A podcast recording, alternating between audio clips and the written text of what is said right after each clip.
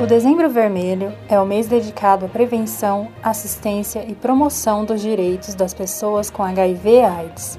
Pensando nessa data e na campanha estadual Fique Sabendo, o Fala Tupã de hoje conversa com a enfermeira do Ambulatório de Moléstias Infecciosas de Tupã e coordenadora do Programa Municipal de IST AIDS e Hepatites Virais, a Naile Virginia Genovese Michelotti, para apresentar esse serviço e conscientizar a população a respeito do diagnóstico precoce e da prevenção de infecções sexualmente transmissíveis.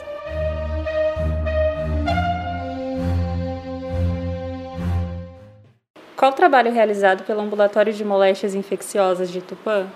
O ambulatório de moléstias infecciosas, ele presta atendimento com uma equipe multiprofissional, na qual é referência nesses atendimentos não só para o município de Tupã, mas também para 16 municípios da região e cinco penitenciárias. É, hoje nós temos um infectologista atendendo. Aqui nós oferecemos desde a prevenção às ISTs, com palestras através da educadora que trabalha aqui, como também o diagnóstico e o tratamento dessas ISTs. O que são ISTs? Basicamente são infecções sexualmente transmissíveis. São infecções que podem ser acometidas tanto nas relações sexuais, como também através do compartilhamento de objetos perfuro-cortantes. Nesse mês o foco será a campanha Fique Sabendo. Como que ela vai ser realizada aqui no município? A campanha Fique Sabendo, na verdade, é uma proposta estadual na qual já existe há algum tempo, que visa o diagnóstico precoce do HIV e da sífilis. O ambulatório de Tupã, né, o município de Tupã, através da Secretaria Municipal da Saúde, oferecerá, além dos exames de HIV e sífilis, também as testagens para hepatite B e C. Qual é o público-alvo dessa campanha? O público-alvo dessa campanha são pessoas que se expuseram de alguma forma, né? Ou precisaram tomar sangue, ou tiveram algum contato com sangue que possivelmente possa estar contaminado, ou que tiveram alguma relação sexual desprotegida. Lembrando que a relação anal ela é mais transmissível do que a vaginal, que é mais transmissível do que a oral. Em 2017, nós tivemos duas contaminações por relação oral, então é importante sim de que a população se previna também nas relações orais. As formas de prevenção, basicamente, é o uso do preservativo em todas as relações. Né? Quando a gente fala em uso do preservativo, a gente fala também na relação oral. O não compartilhamento de objetos perfuro-cortantes, qualquer que seja, né? um presto-barba, uma tatuagem, qualquer objeto que possa ter contato com o sangue, ele não deve ser compartilhado. E, no caso de mães soropositivas, a não amamentação. Como é feito o diagnóstico nas patologias focadas pela campanha? O diagnóstico dessas quatro patologias, eles podem ser feitos através do teste convencional, que é a testagem que a grande maioria dos laboratórios aqui de Tupã utilizam, ou a metodologia rápida, que é a que a gente está trabalhando na campanha. Né? Os testes rápidos são testes extremamente eficazes, sigilosos, na qual o resultado sai em 30 minutos. Quando a pessoa deve realizar testes para a detecção de HIV, sífilis e de outras ISTs? É importante que quando a população tiver algum tipo de exposição em alguma relação sexual, seja porque rompeu o preservativo ou porque deixou de usar, é importante salientar que existe a PEP. A PEP é a profilaxia pós-exposição.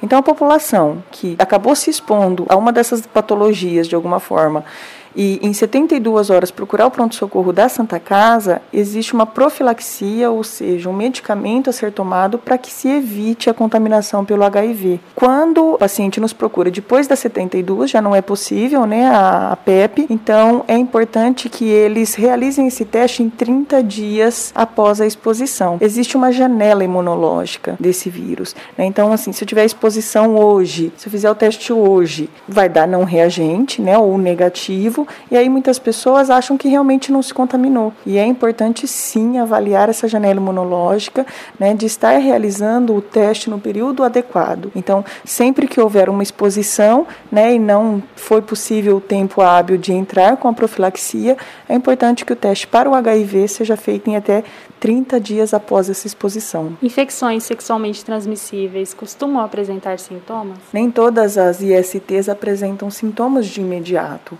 Algumas ISTs, como o próprio HIV, ele apresenta sintoma só depois de muito tempo. Né? Ele pode ter sim uma fase aguda, mas essa fase aguda ela pode passar despercebido, ou então como uma gripe forte, uma virose muito forte, e isso é curto prazo.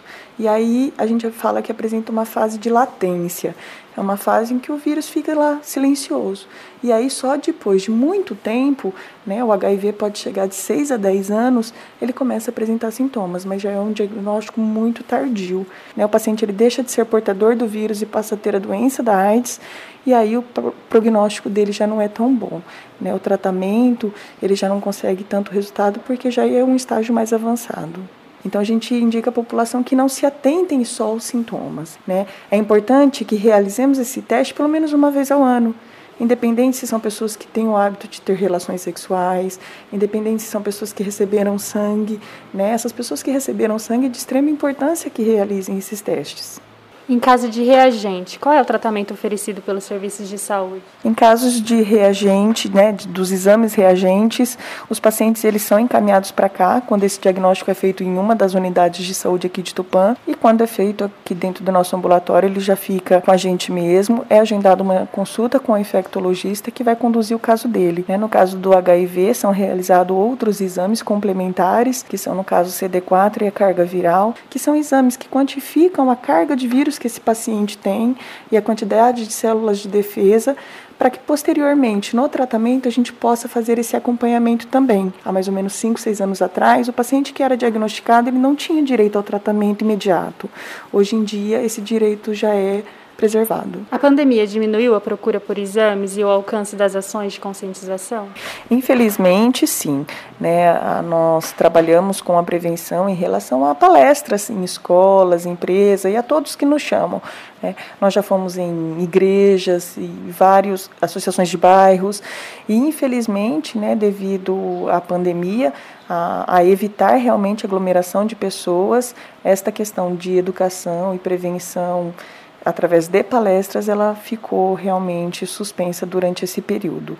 Assim como também as testagens acabaram diminuindo, até mesmo porque a população, né, focou mais em ficar em casa e não estar saindo para a realização de testes. Então, tanto os testes eles diminuíram, como também os diagnósticos nesse período ficou diminuído. Como que a pessoa pode procurar o atendimento aqui no ambulatório? Aqui o ambulatório ele trabalha com agendamento, ou feito através de outras unidades que nos encaminham esses pacientes, ou feitos através de testes que são feitos aqui, a gente já agenda com o infectologista. Os pacientes que tiverem a necessidade com diagnósticos novos, eles já estão sendo atendidos, os casos de urgência já estão sendo atendidos, né? Pacientes com o diagnóstico a partir de agora, as unidades elas estão já realizando os agendamentos, né? esses agendamentos eles estão sendo espaçados por conta da pandemia, né? todo cuidado de precaução tanto com funcionários quanto com os pacientes ele é oferecido e os pacientes nossos que já estavam em acompanhamento continuam e permanece com acompanhamento regular. O ambulatório ele, ele atende de segunda a sexta-feira, das 7 às 17, sem horário de almoço. E o nosso telefone de contato é o 14 3491 5640 e o nosso endereço é Rua Iambiquaras, 432, próximo à Avenida Tabajaras. O Fala Tupã agradece a Anaeli por participar desse episódio e te convida a conhecer outros episódios no site da Prefeitura, tupa.sp.gov.br e no Spotify. Esse podcast foi apresentado, produzido e editado pela jornalista Tamires Ferreira dos Santos do setor de assessoria de imprensa da Prefeitura de Tupã, diretor de Departamento de Comunicação, Wilson Koji Miura, secretário de Relações Institucionais, Duda Jimenez. Até a próxima semana.